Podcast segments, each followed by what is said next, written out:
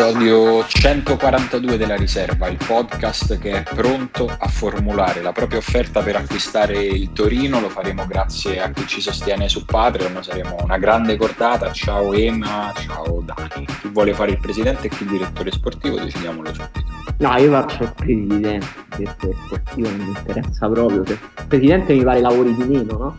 Sì, io invece sarei molto contento di fare il direttore sportivo, il Torino è una grande, è una squadra gloriosa, non vedo l'ora di portare tutti i miei amici a giocare con la maglia granata. Simone, invece... Eh, bisogna vedere se sono contenti poi i tifosi del Torino di questo no. tuo approccio. Ah, sì.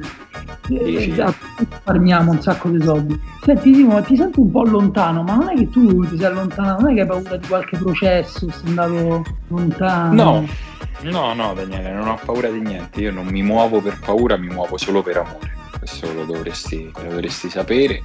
E fai bene a sentirmi lontano perché lo sono, ma lo solo geograficamente.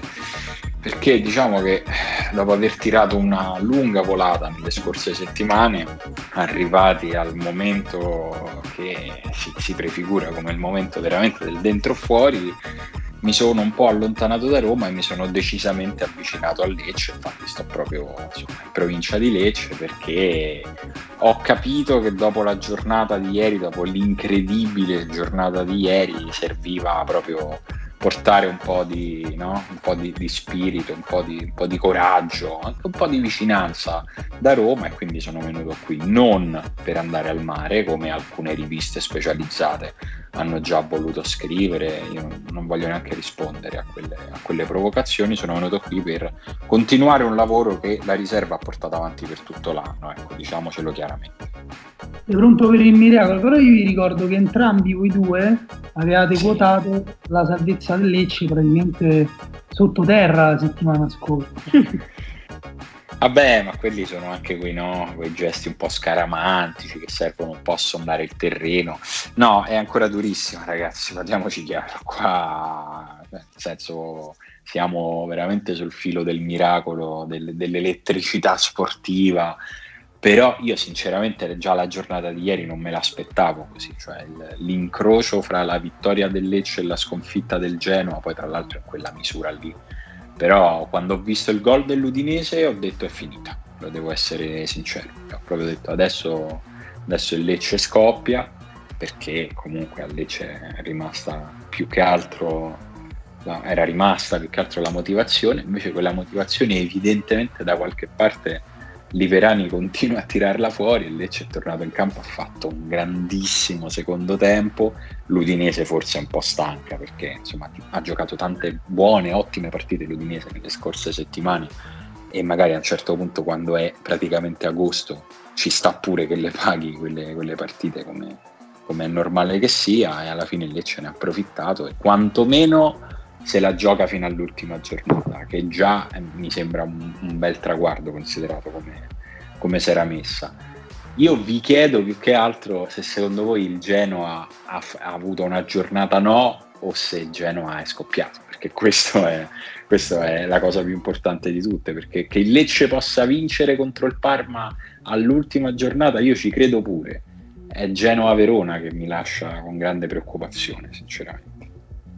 No, il, il Genoa ha avuto una stagione, no, non una giornata, no. Mm, cioè, sì. al, al 5-0 di ieri non è stata una giornata storta, ma è il riflesso della differenza che c'era tra le squadre, differenza di organizzazione tattica, di salute mentale delle due squadre, di livello tecnico anche, perché il Sassuolo ha fatto alcuni gol mh, veramente belli, cioè con delle giocate individuali di alto livello eh, il Genoa non è mai stato in partita, c'è stato solo un momento in cui è andato vicino un paio di volte al gol dell'1-2, ma anche un approccio pessimo. Eh, sembra una squadra comunque ancora impaurita, eh, cioè molto impaurita rispetto a un Lecce che magari con le spalle al muro contro l'Udinese è riuscito appunto a fare questo secondo tempo della vita con un grande, grande Lapadula e, ed era difficile, una cosa che sottolineo di quella partita è che la, l'Udinese ha subito in campionato 30 gol in meno del Lecce. Il Lecce ha subito 81 gol in campionato Vabbè, eh, scusa se abbiamo voglia di giocare a calcio come giocavamo da bambini. Eh? Scusa se siamo una squadra spensierata. Questo, questo, è un dato molto divertente. Cioè, l'Udinese ha pochi gol dal record assoluto di gol subiti in una stagione di Serie A in tutta la storia della Serie A. E, e questo è bello, cioè se riesce a salvarsi nonostante più di 80 gol subiti è un, è un, grandissimo sberleffo a tutti i difensivisti del, del calcio italiano. E invece se dovesse retrocedere, devo dire, invece è una grande conferma. Sì, anche perché sarebbe effettivamente retrocedere, probabilmente se gli togli un paio di gol subiti non retrocede, quest'anno si gioca veramente sul filo. Il problema del Genoa è che la, l'ultima partita ce l'ha col Verona di Juric, adesso. Eh eh. Per carità, non deve nulla a nessuno. La, la, la, sua stagione l'ha fatta, quindi non è che. Ah, eh, introduco subito io questo discorso, no? Perché Madonna, il gamba tesa e, co- e, così via. Però, è, a, almeno dal punto di vista, diciamo, della narrativa, no? Per tenerci sul neutro, è interessante che ci sono Juric e Miguel Veloso nel Verona e giocano contro il Genoa nella partita più importante degli ultimi anni del Genoa sì, Incidente eh. avvelenato? No, secondo me dice no. il contrario, però vediamo se adesso si fa crescere, se decide di sviluppare e cambiare voce improvvisamente e prendere una posizione ogni tanto Simone mi pare che gli unici due che si espongono in questo podcast siamo io e te. È incredibile, guarda, veramente un democristiano, nato democristiano e morirà democristiano. Che volevi dire Emanuele? Che volevi dire? Se la vendono questa partita gliela regalano? Allora, tutti dicono che se la vendono. Io ho visto i commenti sotto al tweet del Lecce che esultava per la vittoria e tutti, ovviamente il 90% delle persone tifa Lecce in Italia oggi e non per odio per il Genoa perché il Genoa invece è una squadra fighissima però per preziosi credo. E eh, tutti sì. dicevano vabbè ma figura di Juric avete fatto una grande partita grande stagione ma purtroppo è tutto deciso nel calcio italiano queste cose. Invece Juric subito ha messo subito le mani alte e ha detto no per me arrivare sopra il Sassuolo è come vincere il campionato ha detto Juric. Allora intanto ti dico due cose, Emanuele.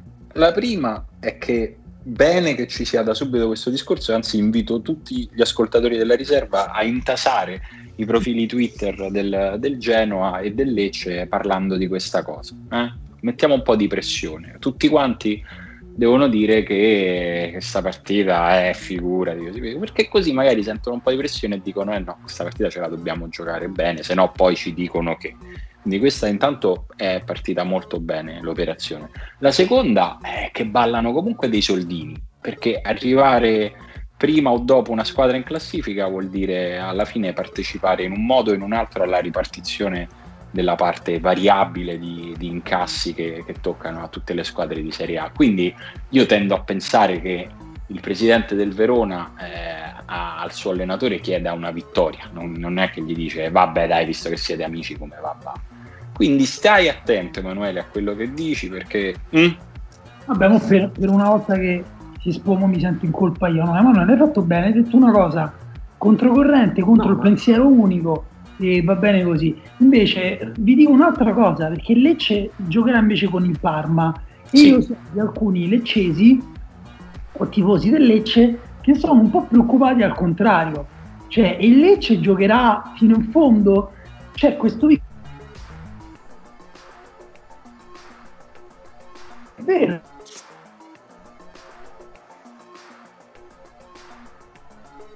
Lo so, non lo so. Ma ti ho perso. Io, ti, ho perso, ti ho perso mentre stavi facendo delle illazioni sul Lecce. A un certo punto non vi ho sentito più. Perché il Lecce non dovrebbe giocare fino in fondo? Te la ripeto perché è una cosa fondamentale. Grazie. No, pare che il DS del Lecce sia un leccese, quindi magari, che ne so, magari il Lecce la vince pure questa partita però a che costo? A costo di quale grande, grandissimo giocatore? Eh, vabbè, ma intanto restiamo in Serie A, poi ci pensiamo, tanto siamo qua, siamo pronti a far uscire nuovi talenti, chi se ne frega, va bene, va bene. Magari, o magari invece chi ci assicura che la stagione non era programmata per tornare giù e eh, monetizzare qualche grande fenomeno tipo Falco?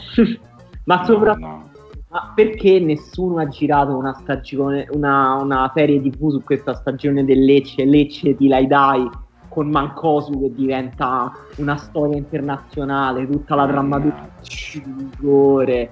Mancosu eh, che ah, non so se avete visto come ha tirato il rigore di ieri dopo i due rigori sbagliati, ha detto lo sai che c'è, io lo tiro forte al centro e vaffanculo. Era proprio un manifesto programmatico del cagarsi sotto, che comunque, cioè cagarsi sotto sempre relativo perché comunque sul dischetto c'è tornato, quindi onore al compagno Mancoso. Sì, se non sbaglio, mentre risultava il labiale, eh, diceva e adesso magna del cazzo panato. Eh sì, sì, sì, sì. Beh, devo dire, ieri c'è stata eh. una grandissima frittura che poi è stata condita con del pesto genovese, no? Perché comunque poi non è che devi solo friggere, devi anche accompagnare con le salse tipiche del luogo nel quale poi la frittura va, si, si va a consumare. Certo che eh, capisci che fino a domenica è un attimo che poi invece con quest'olio ci si friggono delle pittule leccesi e se mangiamo tutti, no? Quella, quella roba lì. Ma non ci voglio pensare. Io devo dire l'idea anche solo l'idea di potermi vivere qui dove sono adesso, la salvezza del Lecce mi riempie proprio, cioè mi viene da piangere solo a pensarci all'idea di poter fare i caroselli in spiaggia. No, Posso aggiungere però un altro dettaglio, scusate, perché nessuno pensa al Genova da un altro punto di vista. La squadra più, più antica d'Italia, però è anche una delle più odiate. Io sto vedendo i tifosi di tutto il resto d'Italia sì. Dicono questa salvezza del Lecce o la retrocessione del Genoa, insomma, fate voi qua. Per me, no, un po' c'è, c'è che si tifa Lecce perché è una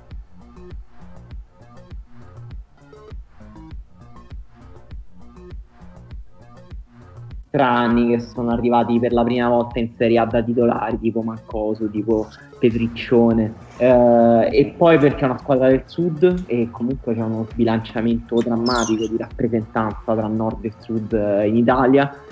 E invece non si tifa Genoa, ripeto, secondo me per Preziosi e non, non, per il Genoa invece, cioè per la gestione di Preziosi, per diciamo i suoi affari politici e anche per come gestisce una squadra che forse tutti desidererebbero che gestis- gestisse con più rispetto, in qualche modo Preziosi è, per me è, è, più di un presidente che fa male il suo lavoro, diciamo, è, è per certi versi anche un po' un simbolo uh, di, di, un calcio italiano che non riesce ad evolversi. Il calcio italiano padronale, diciamo, penso eh. che su Preziosi neanche i tifosi del Genoa, se, probabilmente se gli chiedi preferisci un anno in B ma cambi presidente eh, viene uno normale oppure salvarti e ti tieni preziosi per altri dieci, io penso che forse qualcuno preferirà anche un anno in B perché comunque... Io credo quasi tutti.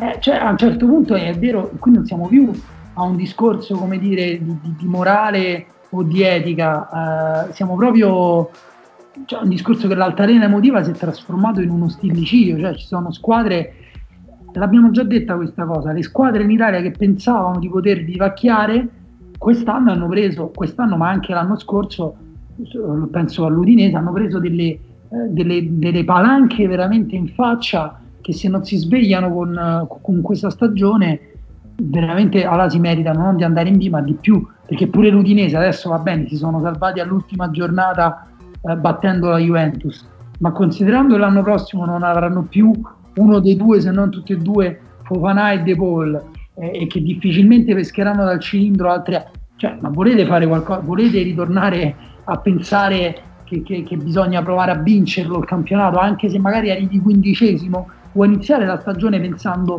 magari facciamo un miracolo sportivo che se lo ricordano pure tra cento anni. Cioè, mi pare che questo spirito sia così, ha proprio perso ormai. E non in nome sai, in questo, in questo, in questo senso forse la, la, storia più rappresentativa è quella del Torino, no? che era partito con ambizioni anche più alte rispetto al Genoa, all'Udinese, comunque a questa classe media del calcio italiano che poi a, a seconda di, di, come riesce ad assemblare la squadra certi anni naviga nella parte sinistra, altri in quella destra anche pericolosamente come nel caso del Genoa. Scusa, e... interrompo Torino, blep della nostra newsletter. Esatto, esatto, esatto. Nella nostra ultima newsletter abbiamo dato il bluff, il titolo del bluff Tor- al Torino e devo dire uh, avendola vista, avendo visto ieri il Torino contro la Roma, non ho mai pensato neanche per un attimo eh, che, a, a, di, di, aver sbagliato a dare, a dare quel titolo al Torino perché è una squadra che ha dei problemi, ma veramente di schieramento difensivo in, certi, in certe circostanze, veramente quasi da scuola calcio. Eh, la Roma avrebbe potuto e dovuto approfittare molto di più, poi ha regalato un gol e quindi la partita si era messa bene per il Torino, ma si è messa bene ed è durata due minuti la, il momento in cui si era messa bene perché veramente fa una fatica gigantesca a difendere il Torino e in generale l'esperienza di, eh, di Longo sulla panchina del Torino è stata molto molto molto deludente, mi è sembrata veramente eh, aggiungere un problema ad una rosa che già era stata costruita in modo non lo so, bizzarro mi viene, mi, mi viene, da dire, nonostante il Torino abbia ovviamente dei, dei giocatori che a livello individuale eh, siano nettamente più, mm, più, più, più, forti, più bravi della posizione che poi occupa il Torino in classifica, però quando in una squadra manca, mancano una serie di principi definiti, di idee che possano dare sicurezza ai vari reparti, è quasi inutile, adesso questo è, una provocazione, ma è veramente diventa quasi inutile avere dei giocatori forti se poi non c'è un sistema nel quale riescano a, a, far valere le proprie caratteristiche. Veramente, secondo me, la storia di quest'anno del Torino, da questo punto di vista, deve essere un monito per tutti. Perché il Torino, fino a due o tre settimane fa, comunque i tifosi hanno sentito un po' la, l'ansia di essere eh, risucchiati nella, nella, lotta retrocessione ed era una cosa che a inizio anno non si poteva, nessuno avrebbe mai pronosticato. Eh, sembrano dieci anni fa l'inizio anno del Torino, invece poi le stagioni disastrose eh, succedono così, come quella dell'anno scorso della Fiorentina che si salva all'ultima giornata, tanto, tanto per dirne una. Eh, comunque, insomma, ieri il Torino si è trovato davanti la Roma che invece eh, è riuscita a non, a non, subire la rimonta del Milan. Hanno fatto alla fine due ottimi ritorni la Roma e il Milan. La Roma con una parentesi di follia di tre partite che, nelle, quali, nelle, quali, è successo quello che è successo, ne abbiamo parlato mentre succedeva. È stato forse è, è stata una bella sfida quella fra, fra la Roma e il Milan e non so immaginare come sarebbe finita con qualche giornata in più. Cioè, secondo voi eh, avrebbero continuato così o alla fine una delle due la, la, l'avrebbe spuntata e si sarebbe, magari la Roma avrebbe staccato un po' di più il Milan o il Milan l'avrebbe ripresa la Roma? eh, questa è una domanda da, da un milione di dollari. Eh, diciamo, sono stati un po' diversi i cammini perché forse la sensazione sul Milan è stata più forte perché il Milan non aveva mai giocato bene quest'anno. No. Eh, veniva da una stagione estremamente problematica, invece eh, sembra aver dopo il lockdown messo tutte le tessere al loro posto e su questo poi vi volevo chiedere appunto, siccome questo è un tema, eh, quanto può, può, aver influito l'assenza di pubblico sui risultati del Milan, perché è una cosa che, dicono, che dicono, tutti con una certezza, una certezza quasi intima, dicono tutti eh, perché senza i Mugni di San Siro il Milan vola. Questa la dicono in un senso o nell'altro, la dicono sia per dire criticate meno la squadra, sia per dire eh, però è una squadra senza palle o alcuni giocatori sono senza palle e non reggono le pressioni.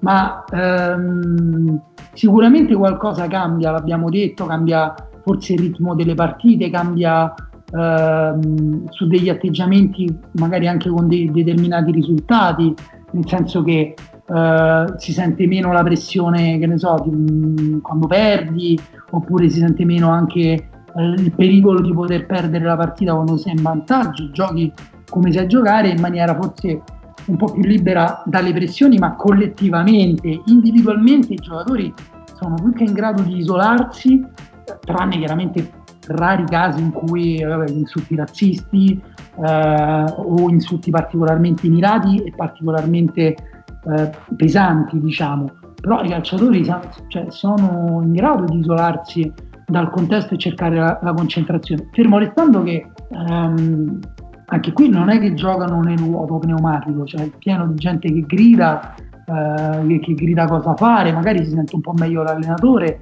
e questo può aiutare. Ma lo, lo stato di forma del Milan è uno stato di forma che è prima di tutto atletico, perché insomma questo lo, lo, abbiamo già detto ma va sottolineato ancora una volta, è una squadra in grande forma atletica, eh, è una squadra che ehm, con Ibrahimovic aveva già cambiato modo di giocare, eh, che, che, Pioli eh, aveva, come dire, ehm, non è che aveva abbassato solamente il baricentro, però aveva, aveva risolto un po' di cose facendola diventare una squadra che in generale rischia di meno, che ha un po' più controllo sulla partita e che uh, riesce a giocare un po' meno in emergenza, un po' meno anche a viso aperto. Alcuni giocatori eh, stanno giocando il loro miglior calcio da qualche tempo, tu hai citato Cialanoglu, ma anche Chissier, che abbiamo fatto pallone d'oro due settimane fa, quindi per me cioè, forse si danno pure troppa importanza ai tifosi del Milan, eh, come, come, tutti gli altri tifosi. Um, anzi, semmai il pubblico comunque bene o male, dal punto di vista statistico, pure questo è dimostrato, bene o male il pubblico aiuta, quindi magari ci saranno pure i mugugni, però in realtà quello che è cambiato non avendo il pubblico è che le squadre di casa è più facile che perdano sì, punti. Questa è una cosa che abbiamo visto, invece per quanto riguarda la Roma eh, c'è stata la grossa mano di Fonseca che eh, dopo quel vuoto di tre partite ha cambiato modulo e come ha detto Mancini ieri, Gianluca Mancini, il nuovo modulo ha dato una scossa, ha sistemato un sacco di problemi, ha messo molti giocatori eh, più a loro, a loro agio. Eh, una cosa che accomuna secondo me Milan e Roma è che sono cambiate tantissimo nel tempo, nel senso che la Roma ha un nuovo modulo, eh, il Milan appunto ha un nuovo allenatore, anche il Milan gioca in modo completamente diverso, con un baricentro più basso, gioca in transizione e poi i giocatori su cui sono basate le due squadre sono diversi rispetto ai giocatori più importanti di inizio anno. Che a inizio anno la Roma invece per esempio eh, giocava, eh, dava tante responsabilità per dire a Pellegrini, Cristante era un giocatore fondamentale, eh, c'era Florenzi ancora, adesso sembra passata un'era geologica, la Roma adesso si basa tantissimo sull'estro di Mkhitaryan, sul dinamismo di Veretù, anche i Bagnes è stato molto importante eh, dopo la ripresa, il Milan non ne parliamo, è una squadra che è t- totalmente centrata sugli eh, scambi tra Rebic, Cialanoglu Ibrahimovic, anche su, mh, mm, è strano dirlo, su Kier in difesa e anche su un grande rito- mh, mm, ultime partite di Benaster, insomma. Quindi è una squadra, tutti i giocatori che invece inizio anno o non c'erano proprio nel nostro campionato oppure stavano vivendo un momento grigio. Sì, Rebic, vi ricordate che era proprio, ci chiedevamo proprio perché non giocasse, che fine aveva fatto. Sì, è stato... Lo, lo, ne abbiamo parlato diverse volte come un, un po' a un certo punto era proprio sparito e poi alcune volte invece lo avevamo visto in campo completamente privo di ogni energia, no? proprio di, di quell'elettricità che hanno i giocatori, soprattutto quando entrano in corsa. Io me lo ricordo, forse l'ultima volta che ne avevamo parlato così era poco prima di Natale, poi è tornato un giocatore diverso, no? Sì, guarda, io invece per quanto riguarda la Roma, eh, perché vabbè del, del Milan l'abbiamo detto e, e, secondo me tra l'altro forse la cosa da aggiungere è che 9 gol e 9 assist come ha fatto Cialanoglu questa stagione almeno questo merito lasciateglielo, non ve lo prendete voi tifosi in assenza, diciamo. Magari ammettete... No, prima che passi alla Roma ti devo fare una domanda sul Milan. Sei il presidente del Milan e complimenti per questo traguardo, Daniele. Eh, lo rinnovi il contratto a Ibra? Eh, certo, ormai sì, cioè nel senso se non hai investito in un, in un cambio strutturale come quello che sarebbe stato uh, di Ragnik, uh, a questo punto effettivamente prova a toccare il meno possibile, a rafforzare un pochino. Per me ci sono alcune decisioni che, che ho letto che mi sembrano un, po' folli, tipo puntare anche a farsi l'anno prossimo con chi è il titolare, uh, Calabria a destra va assolutamente sostituito, però diciamo Ibra a parte che ha fatto quanti gol ha fatto? Pure Ibra? 10 10 gol in metà campionato io sinceramente non me l'aspettavo devo essere sincero. Cioè sono piacevolmente sorpreso. Un giocatore no. completamente diverso da quello che, che, che ci ricordavamo eh, però è uno che evidentemente in Serie A ancora sposta. Esatto, no, ma poi ha anche una centralità tattica che, che al Milan adesso fa comodo perché lui tiene palla, fa salire il baricentro e si spaventa esempio, gli arbitri Sì, e poi guarda, ma per dirti anche un, um, un effetto uh, collaterale utile a, al Milan, Ibra tiene palla, sale il baricentro, si accorcia la distanza tra Benaser e l'attacco e Benaser per esempio a difendere è molto più bravo a difendere in avanti che all'indietro, in questo modo lui è in un contesto che lo favorisce, quindi Ibra certo. sistema anche alcune cose intorno a lui. Um, per me il, il problema è che diciamo, noi ci chiediamo ma quanto può durare il Milan in questo stato di forma? Sai, finisce il campionato e se ne riparla tra due mesi, non sarebbe stato un problema vero e proprio. Finisce il campionato e ricomincia tra un mese, forse è un problema. Forse il Milan non, eh, come dire, non, non, lo regge un anno e mezzo a questo ritmo eh, così e non ha al momento grandissimi ricambi, però vediamo per ora appunto è una squadra che ha trovato anche una quadratura tattica oltre alla forma fisica. Per la Roma secondo me penso che se ne parla pochissimo, però penso che Fonseca abbia dimostrato una qualità e uno spessore da allenatore, ma direi proprio anche proprio da gestore di uomini. Eh, veramente a Roma non la vedevo da, non lo so, mm, forse dal primo Spalletti, non lo so, perché comunque un, un allenatore in grado di mettere a posto alcuni giocatori di, al punto addirittura da farli ruotare eh, senza che ci siano grandi differenze, riesce addirittura a compensare dei momenti di vuoto assoluto, no? l'abbiamo detto, c'è stata, state partite totalmente bucate da, che ne so, Cristante, poi Fazio, poi Pellegrini. Comunque lui riesce a mettere in campo squadre che se la giocano, che combattono, che vincono, eh, ha ottenuto un risultato che mh, forse a inizio anno ci avrebbe fatto schifo, però adesso è un mezzo miracolo perché comunque per come stava la Roma eh, non, non, era assolutamente scontato. E tutto questo l'ha ottenuto mettendo in stand by secondo me il suo lavoro di lungo periodo perché io mi auguro che invece dall'anno prossimo lui riesca effettivamente a lavorare sulla sua idea di calcio e, e che magari arrivino dei cambi. Eh, certo, il tempo è poco eh, e la Roma, se prima ho detto che il Milan aveva dei problemi, la Roma secondo me li ha anche più grandi a livello di uomini.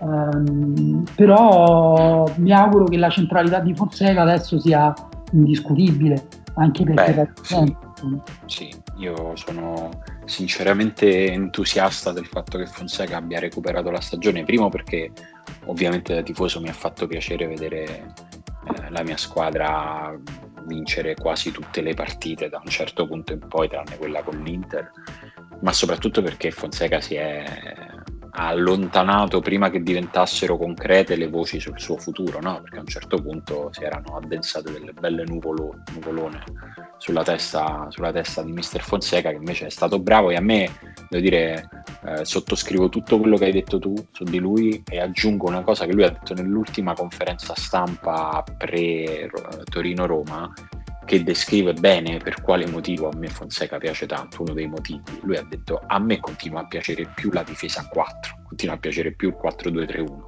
Però in questo momento ho capito che quello che piace a me è meno importante di quello che fa esprimere bene la squadra.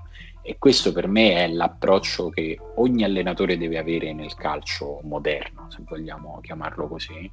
E, e mi, mi, fa piacere che, che, che, sia diventato, che adesso sia normale dirlo, quando fino a qualche anno fa sarebbe, qualcuno l'avrebbe interpretata come una mancanza di personalità, come magari un allenatore debole. Invece questa duttilità e anche questa capacità di comunicarlo in modo molto, molto lineare a me sinceramente piace molto, piace molto e fa parte di quella capacità di gestire gli uomini di cui, di cui parlavi tu e, ovviamente eh, per Fonseca c'è una parte di merito, ma anche poi una parte di fortuna ricevuta dall'aver avuto finalmente a disposizione un giocatore come Mkhitaryan a tempo pieno, perché Mkhitaryan è un giocatore che cambia l'attacco di una squadra.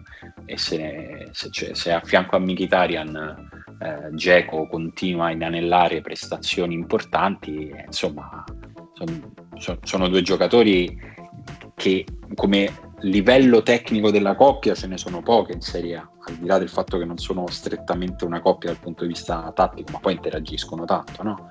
E, insomma, no, non è da tutti potersi permettere quell'interazione fra, fra Mkhitaryan e Geco. Tra l'altro Geco continua a, a, salire nelle classifiche all time dei cannonieri della Roma e probabilmente ce ne accorgeremo o insomma in, in, tanti se ne accorgeranno solo quando non ci sarà più Geco a Roma di che, di che giocatore è passato per Roma perché mi sembra sempre, non so se anche voi avete questa impressione ma mi sembra sempre che ci sia uno scollamento nella percezione in, sostanzialmente in quanto gli si vuole bene al Geco giocatore rispetto a quello che poi sta, sta facendo che per me è, continua a essere incredibile sì, in parte forse quel primo anno ha corrotto totalmente la percezione di Eh, ma quel... basta, ne sono passati quattro, santo cielo. Segnare, dall'altra parte forse i tifosi eh, non riuscendo ancora a legarlo a un trofeo eh, ne hanno un'immagine un po' ridimensionata. Eh, forse c'è questo in parte.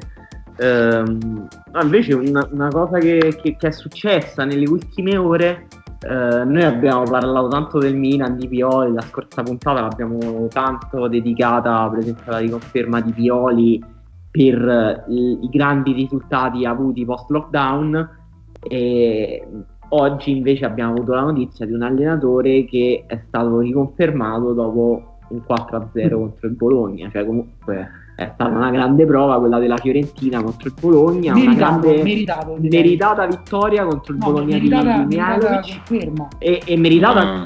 dopo una prova del genere, comunque una tripletta di chiesa, a me la Fiorentina ha convinto in questa partita col Bologna, quindi ha fatto bene eh, la fermare gli Aghini. Io ho, ho, letto, prima leggevo i commenti sotto al tweet della Fiorentina letto veramente parole di disperazione nei tifosi della Fiorentina. Beh, di solito, tra l'altro, molto diplomatici. Sì, poi se le tengono. Eh. Assoluta pacatezza ed attorno alla loro squadra. Un po' a sorpresa questa conferma, no? Madonna.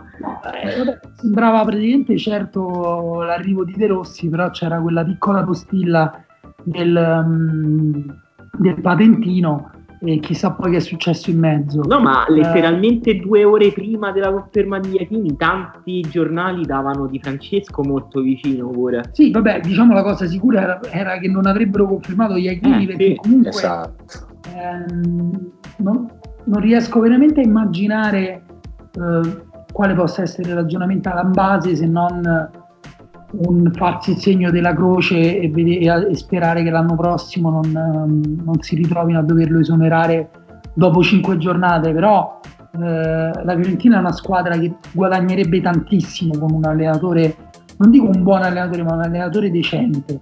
Ci sono giocatori nella Fiorentina che hanno bisogno di un allenatore che dia delle idee uh, di un certo tipo, perché altrimenti non riescono ad esprimersi. Parlo di Chiesa, Castrovilli, c'è Sottile che è un giovane talento che a questo punto eh, come dire, sta iniziando a perdere un, un po' di tempo. Eh, eh ci, ci sarà Amrabat, ci sarà Amrabat, c'è Pulgaro, hanno preso Duncan anche a centrocampo. Esatto, quindi secondo me non è una squadra che in realtà il potenziale lo avrebbe e in questo caso serve però un allenatore che sia in grado di capire le caratteristiche dei giocatori e, e li mette in funzione. Guarda, facciamo un esempio opposto guardate la rosa della Fiorentina e guardate la rosa del Sassuolo, o guardate la stagione che ha fatto Berardi, eh, come Berardi è cambiato con un allenatore che ha dato, gli ha creato un contesto intorno che ne favoriva alcune qualità e che gli ha anche un po' chiarito le idee su cosa deve fare quando ha la palla tra i piedi. Eh, non, sono, non sono stupidaggini, il calcio ha bisogno soprattutto quando è a medio livello o a livello alto, però diciamo non eccesso di, di allenatori eh, che impostino so, il gioco in un certo tipo di modo invece che in un altro. Gli allenatori gestori, traghettatori che mettono la squadra in campo nel modo eh, migliore possibile in quel momento per me devono, devono, durare poco, ma non per altro, ma perché è giusto. Cioè, eh, Peggio la Fiorentina che riparte con gli Achini o la Samp che riparte con Ranieri? No, ma la Fiorentina con gli Iachini perché comunque Ranieri, cioè Ranieri unità di gioco ce l'ha chiara e precisa. Gli Iachini okay. io fatico anche sinceramente a rintracciare dei principi. Ma eh, no, allora faccio l'avvocato del diavolo, che anzi sono stato io a introdurre questo discorso in termini negativi. Eh, Iachini per me è un'idea di gioco ce l'ha, un'idea di gioco reattiva, molto diretta, verticale nel modo in cui attacca.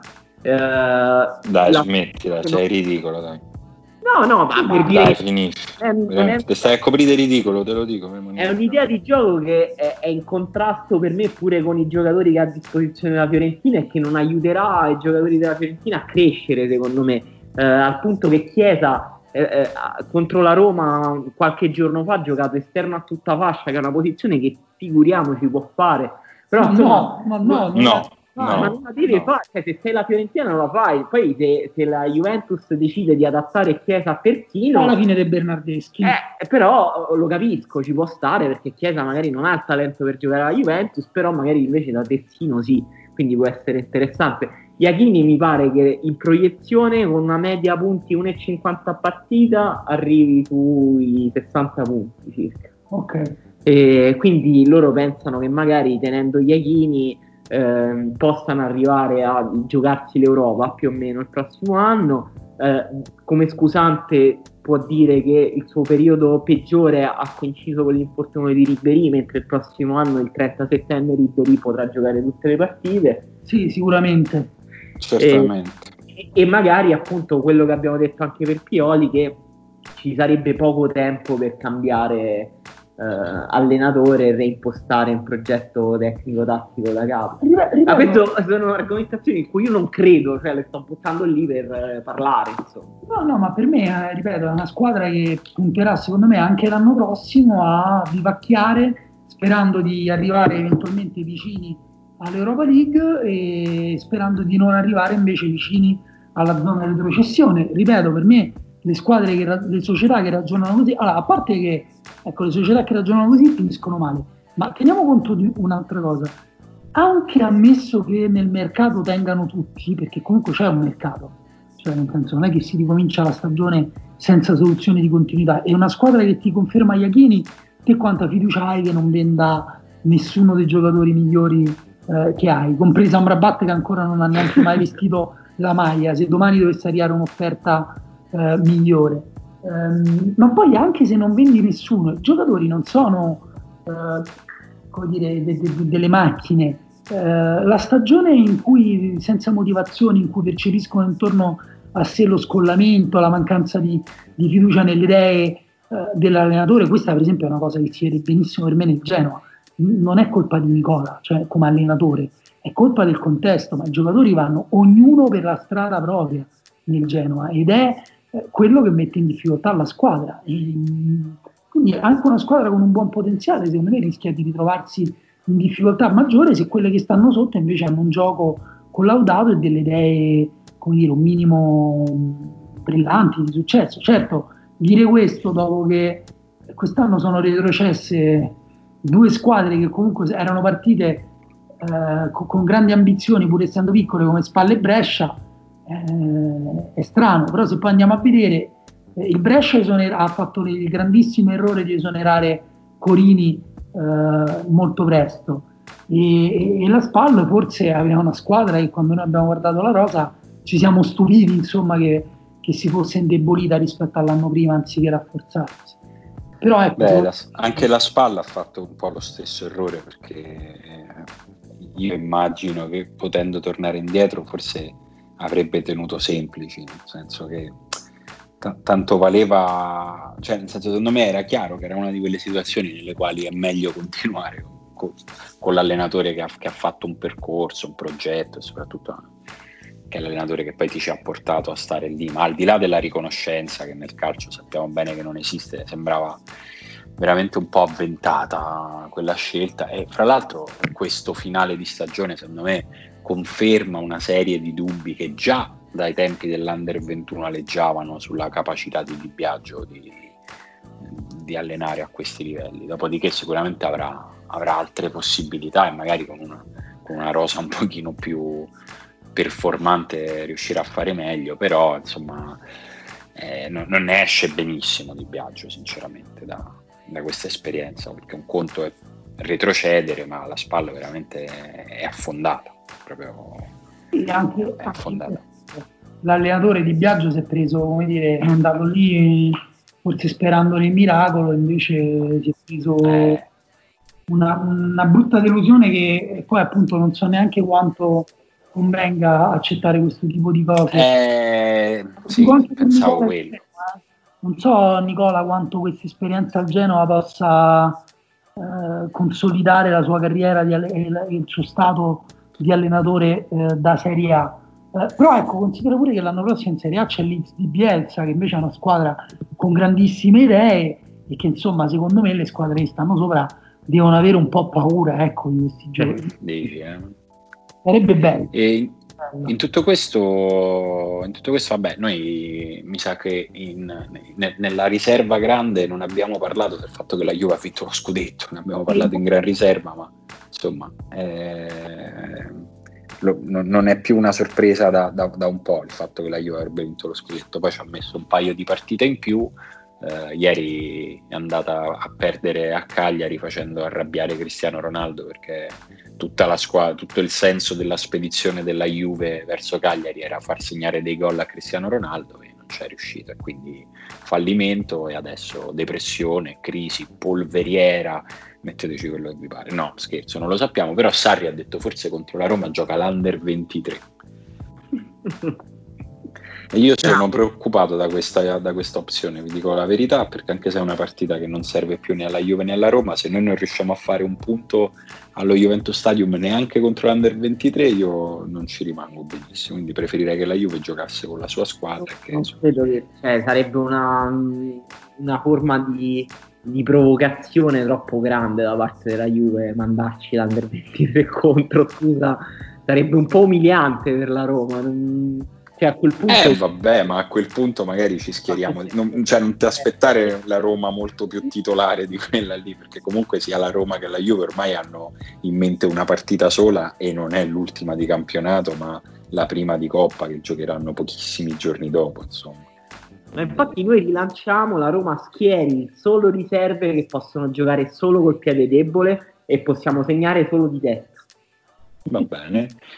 Senti, secondo me Vai, vai, Dani, scusa. No, no, no, in realtà ho detto che magari pensa se la vinci così quanto sarebbe bello, però non so quanto stiano tutti con la testa, eh, cioè se la Juve fa una cosa del genere più che un turnover, un momento di riposo, perché la Juve avrebbe tranquillamente la possibilità di fare turnover senza andare under 23, io mi chiedo, cioè in che senso Sarri pensa di, di, poter, di dover mandare un messaggio alla Lega, cioè ma qui stiamo un pochino esagerando, io ho difeso Conte, perché, ma mo pure Sarri, tutti che eh. siano delle stesse cose.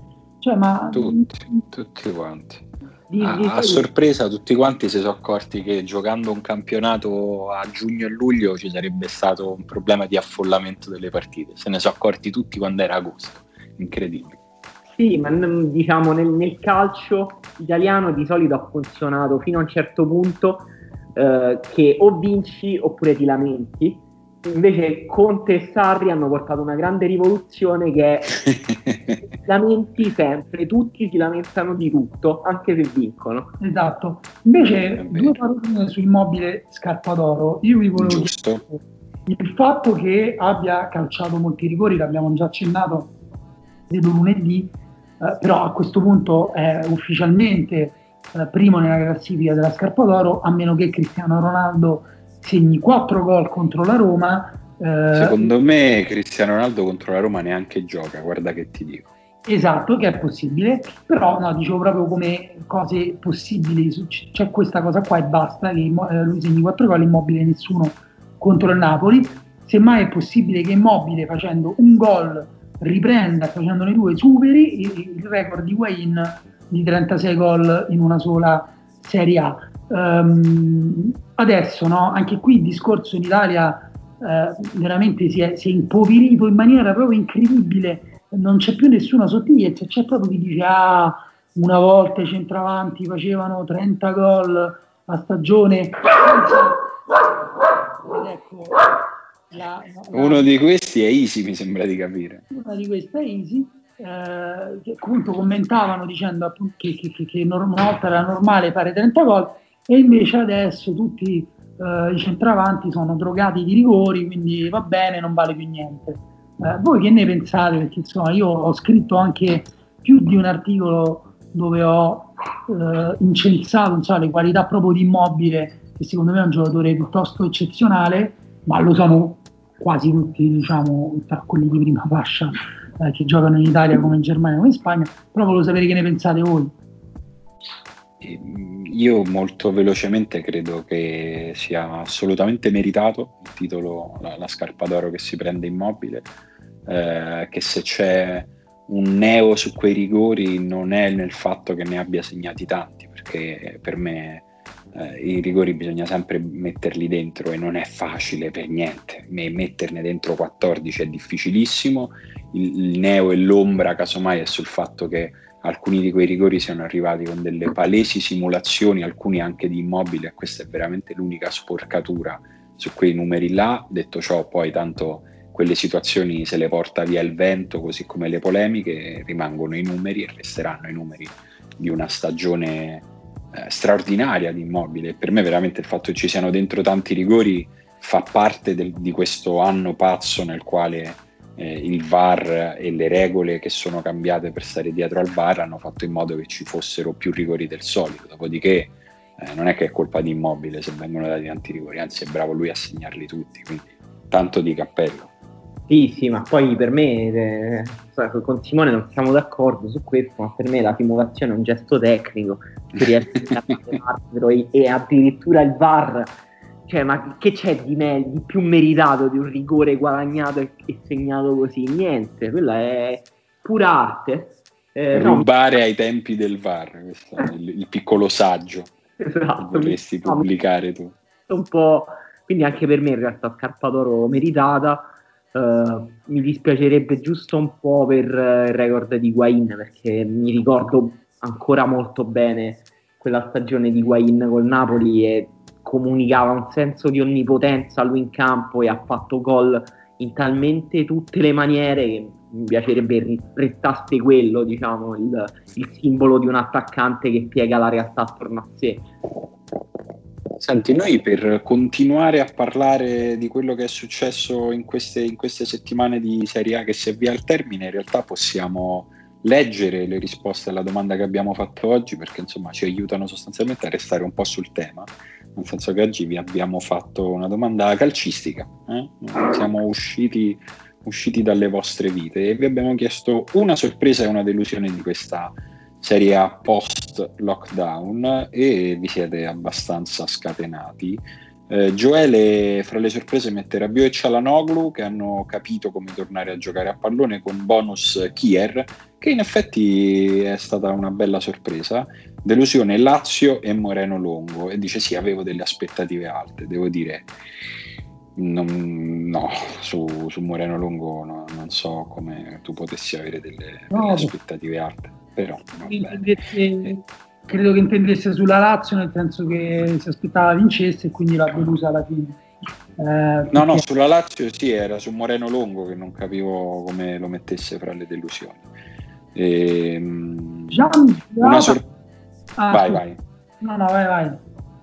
Gian Zlatan Cedolin dice una sorpresa il Milan finalmente competitivo ma anche la scoperta della locuzione. Cazzo panato ha regalato grandi emozioni. Questo devo dire è stata una risposta di pubblico e critica che forse non avevamo mai avuto in 141 puntate della riserva. Questa settimana siamo stati sommersi da varie, vari tipi di formulazioni da quelle scritte a quelle grafiche a quelle parlate eh, di insomma, testimonianze che, che, proprio questo concetto vi è piaciuto ed è entrato subito nel, nel vostro lessico, nel vostro mondo. E siamo felici, siamo felici.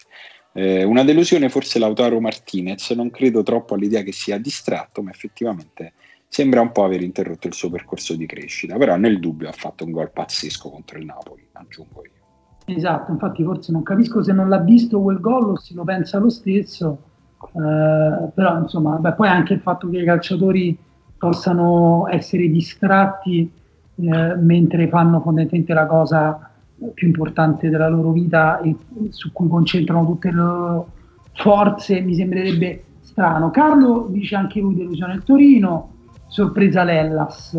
Fabio dice eh, parla solo della Juve, quindi sicuramente in positivo Rabiot. A me sembra un'altra cosa, ecco, scusate, faccio una pausa, però mi sembra che molti commenti si riferiscano agli ultimi due mesi.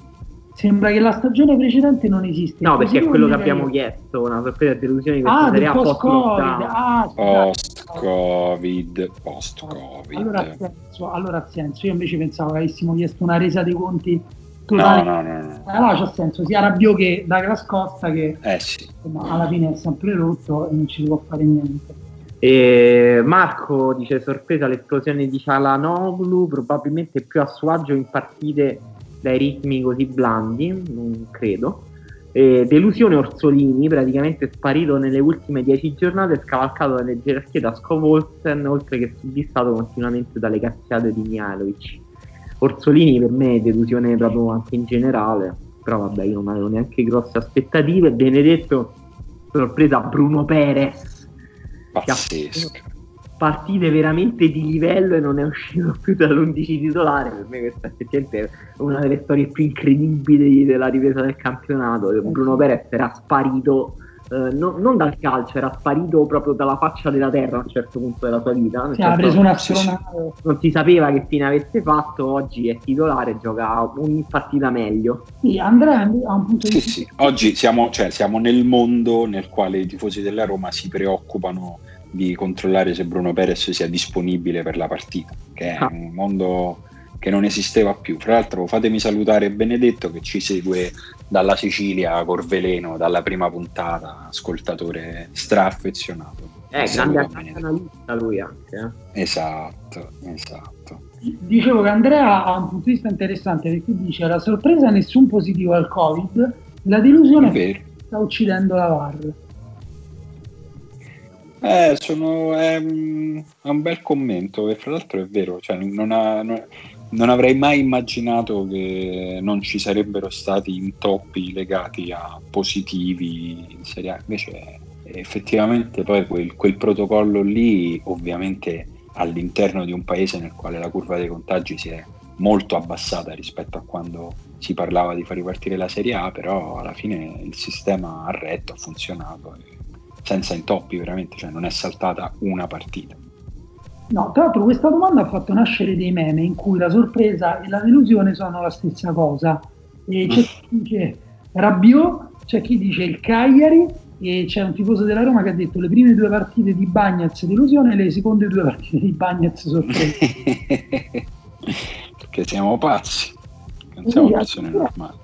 Pensa, Vittorio mette in positivo il Genoa, dice una sorpresa, il Genoa pensavo crollasse senza passare dal via, invece ha il match point a casa sua. Una delusione in Lecce, qui mi pare veramente paradossale. Pensavo potesse salvarsi tranquillo rispetto a quelle capre di cui sopra e ora dipende da quanta voglia avrà il Verona di giocare a pallone. Eh eh, mi fa ridere Sami che dice delusione pesantissima Ramsey e mi dispiace perché secondo me ha solo bisogno di un amico, come Eriksen tra l'altro. Mi piace questa chiave di lettura un po' cucciolotta di questi giocatori iperprofessionisti. Uscissero insieme, Torino e Milano stanno vicini. Sì, si avvicina, è un'ora di macchina, eh, ragazzi, venitevi incontro.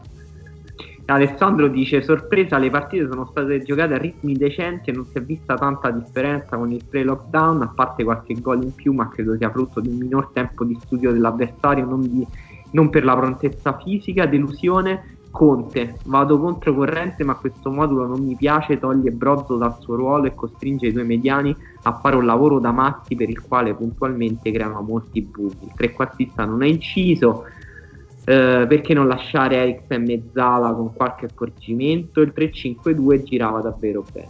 Sì, non, è, non, mi pare una, un'opinione così minoritaria. Giuseppe dice: Così di botto per me sorpresa l'Atalanta che ha tenuto, eh, che ha tenuto e rilanciato con la canzone della brillantezza. Pensavo che dopo una sosta forzata così lunga la situazione particolare a Bergamo poteva acc- accusare qualcosina, invece no, complimenti a loro, tra l'altro privi eh, dello strepitoso Ilicic, tra l'altro senza cioè non si sa bene perché. Eh, poi dice delusione cioè. la mia Inter che secondo me poteva fare decisamente di più a mio parere. Conte e i suoi non si sono giocati bene le carte che avevano, vedi le partite con Sassuolo, Bologna, anche Fiorentina di recente. E Verona. E Verona magari non avrebbero vinto lo stesso titolo, ma di sicuro un po' più di pressione alla Juve la si poteva mettere. Vedremo ora l'Europa League per un giudizio definitivo. Mattia mette Caputo fra le sorprese? Assolutamente sì. E delusione il fatto che non sia ancora iniziata la seconda stagione di Pendolino, però ancora non è iniziato davvero il mercato, dai, fai finire almeno il campionato. No, Ema? Sì, sì, no, eh. poi mi sembra che dopo un periodo in cui si stava scaldando le voci di mercato si siano spente in realtà. Mi sembra che siamo tutti appesi alle coppe europee ancora, quindi aspettiamo. Beh sì, ancora più coppe, a parte il fatto che l'Inter prende Messi, per il resto non c'è grande, grande movimento. C'è Edoardo che dice che ormai questo post, eh, podcast lo dobbiamo chiamare il K asterisco asterisco asterisco ho panato storia dell'anno non so a che cosa ti riferisci quegli asterischi mi impediscono di, di, capire Sami conferma effettivamente fra le sorprese più belle metterei anche la scoperta di quell'espressione. Vabbè, questo abbiamo capito che eh, insomma, come diciamo prima mi è piaciuto a tutto. Michele dice Simone ti aspettiamo a Lecce per il finale al Cardiopalma ormai sei uno di noi. Michele pensa sto già qui. Siamo pronti, non mi devi aspettare, sono già arrivato. Io se siete d'accordo direi di chiudere con Fran che dice la sorpresa più bella di tutte è stata Gran Riserva che è il nostro podcast speciale fatto solo per eh, i nostri sostenitori su Patreon. Con questo diciamo insomma vabbè, grazie a chi ci sostiene e chi invece non lo sapeva adesso lo sa e non ha più scuse. Eh, esatto. Fate questa rapina da 2 euro, no 5 euro e iscrivetevi. Sì, sì, fate, fate, la rapina che ritenete opportuna per la vostra vita, ma poi valutate di stornare una piccola, una piccola somma per eh, sostenere la riserva, il che ci permette di fare più riserva e chi ci ascolta è molto contento del fatto che lo stiamo facendo e noi siamo contenti di farlo per voi. Se volete sapere come si fa, come al solito vi metteremo nelle note dell'episodio il link a Patreon, andate lì e trovate tutto, altrimenti ci risentiamo qui come ogni settimana. Ragazzi, io spero che la prossima volta che ci sentiamo io sarò in un uh, carosello mh, mm, a, fra Gallipoli e Lecce a festeggiare la salvezza del Lecce. Facciamo in caso un episodio straordinario in diretta, inventiamo qualcosa, facciamo un Covid party, qualche cosa, insomma, poi ci organizziamo. Eh, è dura, è durissima, eh, però ormai sto qua e che faccio? Non, non ci spero, ci spero, no? Cioè, no, è dovere, è doveroso. Ma guarda, io non metterei limiti alla provvidenza. No, ecco, no, eh, infatti. Mi dispiacerebbe molto per il Genoa comunque, continua a dire questa cosa. E... Eh lo so, lo so, non è, non è, colpa dei tifosi del Genoa, anzi mi dispiace pure per loro che si trovano mezza Italia, anzi tre quarti d'Italia che, che gli tifa contro, ma ecco, lo, lo specifichiamo, non è contro i tifosi del Genoa, ma insomma po- potete capirci, probabilmente vi sta più antipatico di quanto sta antipatico a noi, quindi capirete da dove viene questa cosa e poi magari insomma con un giro in Serie B magari ve ne liberate pure, insomma ve lo, ve lo auguriamo tutti. Io direi che questo episodio finisce qui, ci risentiamo lunedì con chi vuole su Gran Riserva, altrimenti ci risentiamo qui più o meno tra una settimana. Ciao Dani, ciao Ena. Ciao. ciao.